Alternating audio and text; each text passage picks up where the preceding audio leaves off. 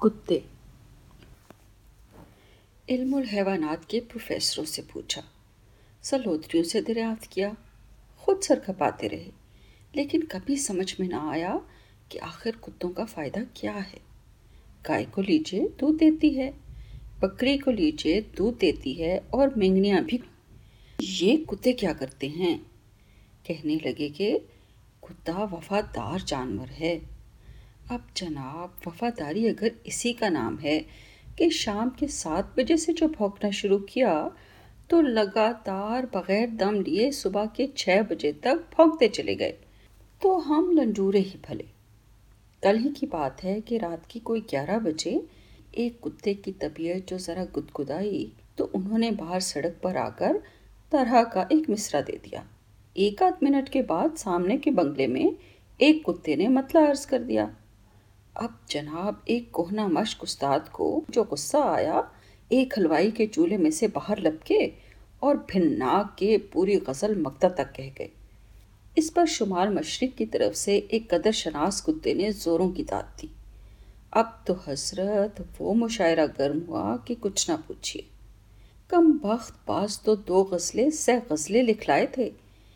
کئی ایک نے فل بدی قصیدے کے قصیدے پر ڈالے۔ وہ ہنگامہ گرم ہوا کہ ٹھنڈا ہونے میں نہ آتا تھا۔ ہم نے کھڑکی میں سے ہزاروں دفعہ آرڈر آرڈر پکارا، لیکن کبھی ایسے موقعوں پر پردھان کی بھی کوئی نہیں سنتا۔ اب ان سے کوئی پوچھئے کہ میاں، تمہیں کوئی ایسا ہی ضروری مشاعرہ کرنا تھا؟ تو دریا کے کنارے کھلی ہوا میں جا کر دبا آزمائی کرتے۔ یہ گھروں کے درمیان آ کر سوتوں کو ستانا کون سی شرافت ہے؟ اور پھر ہم دیسی لوگوں کے کتے بھی کچھ عجیب بدتمیز واقع ہوئے ہیں۔ اکثر تو ان میں ایسے قوم پرست ہیں کہ پتلون کوٹ کو دیکھ کر پھونکنے لگ جاتے ہیں۔ خیر، یہ تو ایک حد تک قابل تعریف بھی ہے۔ اس کا ذکر ہی جانے دیجیے۔ اس کے علاوہ ایک اور بات ہے۔ یعنی ہمیں بارہا ڈالیاں لے کر صاحب لوگوں کے بنگلوں پر جانے کا اتفاق ہوا۔ خدا کی قسم، ان کے کتوں میں وہ شائستگی دیکھی ہے کہ اش اش کرتے لوٹ آئے ہیں۔ جو ہی ہم بنگلے کے اندر داخل ہوئے، کتے نے برامدے میں کھڑے کھڑے ہی ایک ہلکی سی بخ کر دی اور پھر منہ بند کر کے کھڑا ہو گیا۔ ہم آگے بڑھے تو اس نے بھی دو چار قدم آگے بڑھ کر ایک نازک اور پاکیزہ آواز میں پھر بخ کر دی۔ چوکی داری کی چوکی داری موسیقی کی موسیقی۔ ہمارے کتے ہیں کہ نہ راگ نہ سر۔ نہ سر نہ پیر، تان پہ تان لگائے جاتے ہیں بے تالے کہیں کے۔ نہ موقع دیکھتے ہیں، نہ وقت پہچانتے ہیں، بس گلے بازی کیے جاتے ہیں۔ گھمنڈ اس بات پر ہے کہ تان سے اسی ملک میں تو پیدا ہوا تھا۔ اس میں شک نہیں کہ ہمارے تعلقات کتوں سے ذرا کشیدہ ہی رہے ہیں۔ لیکن ہم سے قسم لے لیجیے، جو ایسے موقع پر ہم نے کبھی ستیہ گرہ سے منہ موڑا ہو۔ شاید آپ اس کو تاللی سمجھیں۔ لیکن خدا شاہد ہے کہ آج تک کبھی کسی کتے پر ہاتھ اٹھ ہی نہ سکا۔ اکثر دوستوں نے صلاح دی کہ رات کے وقت لاٹھی چھڑی ضرور ہاتھ میں رکھنی چاہیے کہ دافع بلیات ہے، لیکن ہم کسی سے خواہ مخواہ عداوت پیدا نہیں کرنا چاہتے۔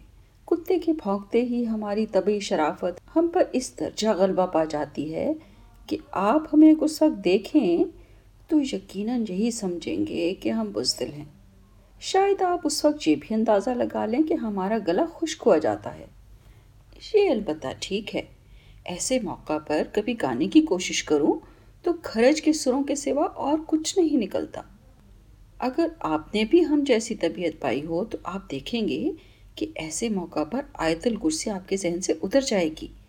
اس کی جگہ آپ شاید دعائیں قنوت پڑھنے لگ جائیں۔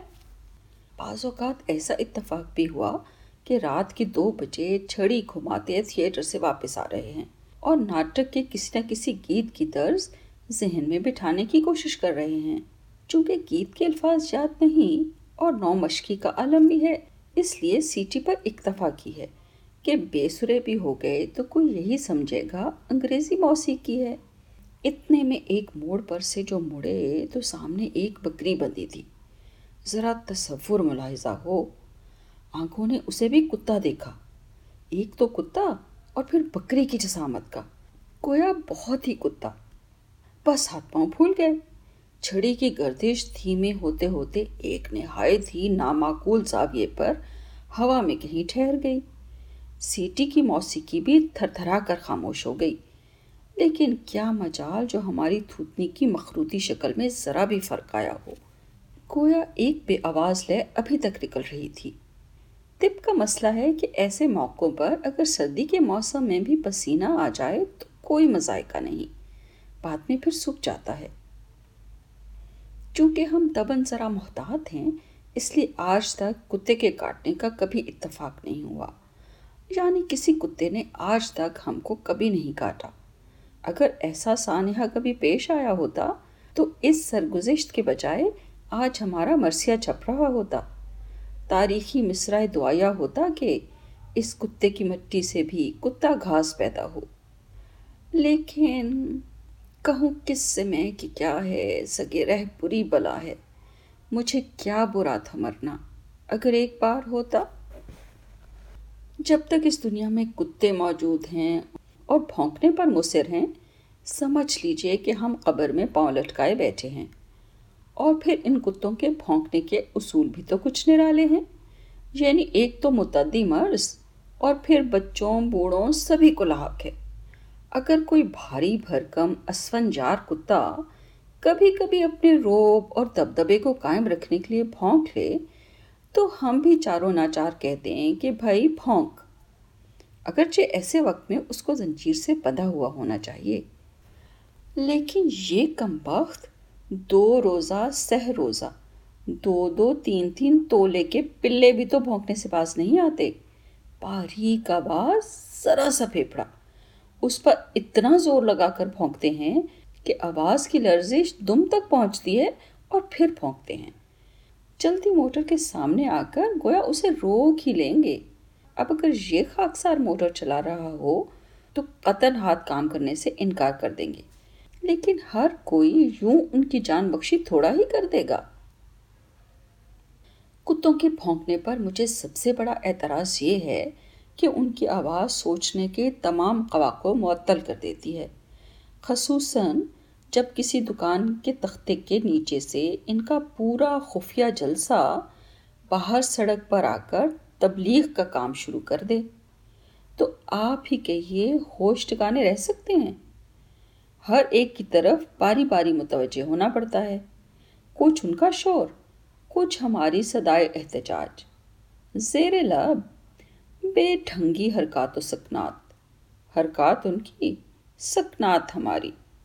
اس ہنگامے میں دماغ بھلا خاک کام کر سکتا ہے۔ اگرچہ مجھے یہ بھی نہیں معلوم کہ اگر ایسے موقع پر دماغ کام کرے بھی تو کیا تین مار لے گا؟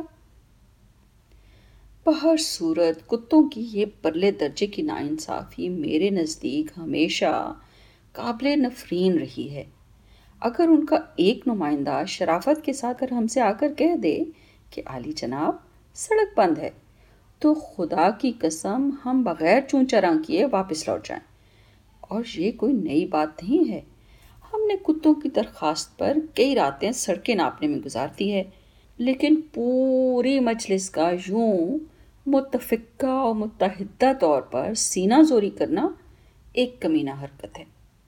قارئین کرام کی خدمت میں عرض ہے کہ اگر ان کا کوئی عزیز و محترم کتا کمرے میں موجود ہو تو یہ مضمون بلند آواز میں نہ پڑھا جائے۔ مجھے کسی کی دل شکنی مطلوب نہیں۔ خدا نے ہر قوم میں نیک افراد بھی پیدا کیے ہیں۔ کتے اس کلیے سے مستثنا نہیں۔ آپ نے خدا درس کتا بھی ضرور دیکھا ہوگا۔ عموماً اس کے جسم پر تپسیا کے اثرات ظاہر ہوتے ہیں۔ جب چلتا ہے تو اس مسکینی اور عز سے کویا پارے گناہ کا احساس آنکھ نہیں اٹھانے دیتا۔ دم اکثر پیٹ کے ساتھ لگی ہوتی ہے۔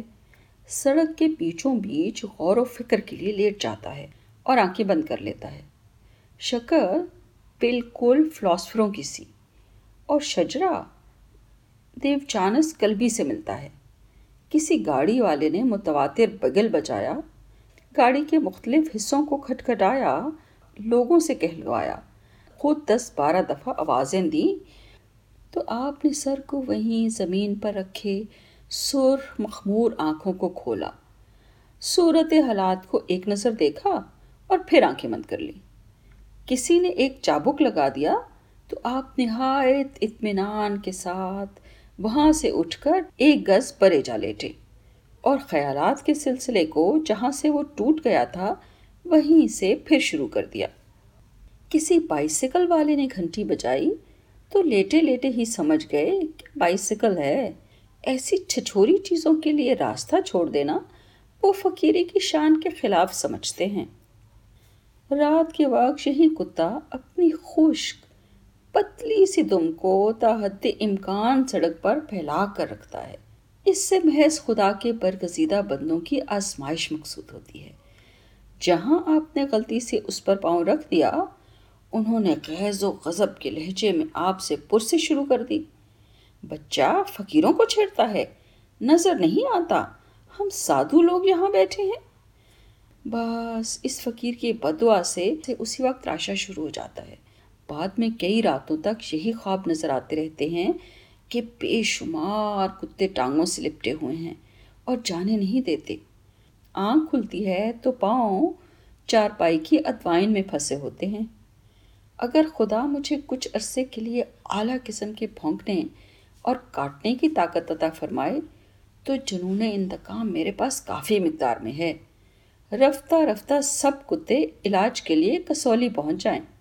ایک شعر ہے، عرفی تو مندیش سگ و غائے رقیباں، آواز سگاں کم نہ کند رس کے قدارہ یہی وہ خلاف فطرت شاعری ہے جو ایشیا کے لیے باعث ننگ ہے۔ انگریزی میں ایک مثال ہے کہ بھونکتے ہوئے کتے کاٹا نہیں کرتے۔ یہ بجا صحیح، لیکن کون جانتا ہے کہ ایک بھونکتا ہوا کتا کب بھونکنا بند کر دے اور کاٹنا شروع کر دے۔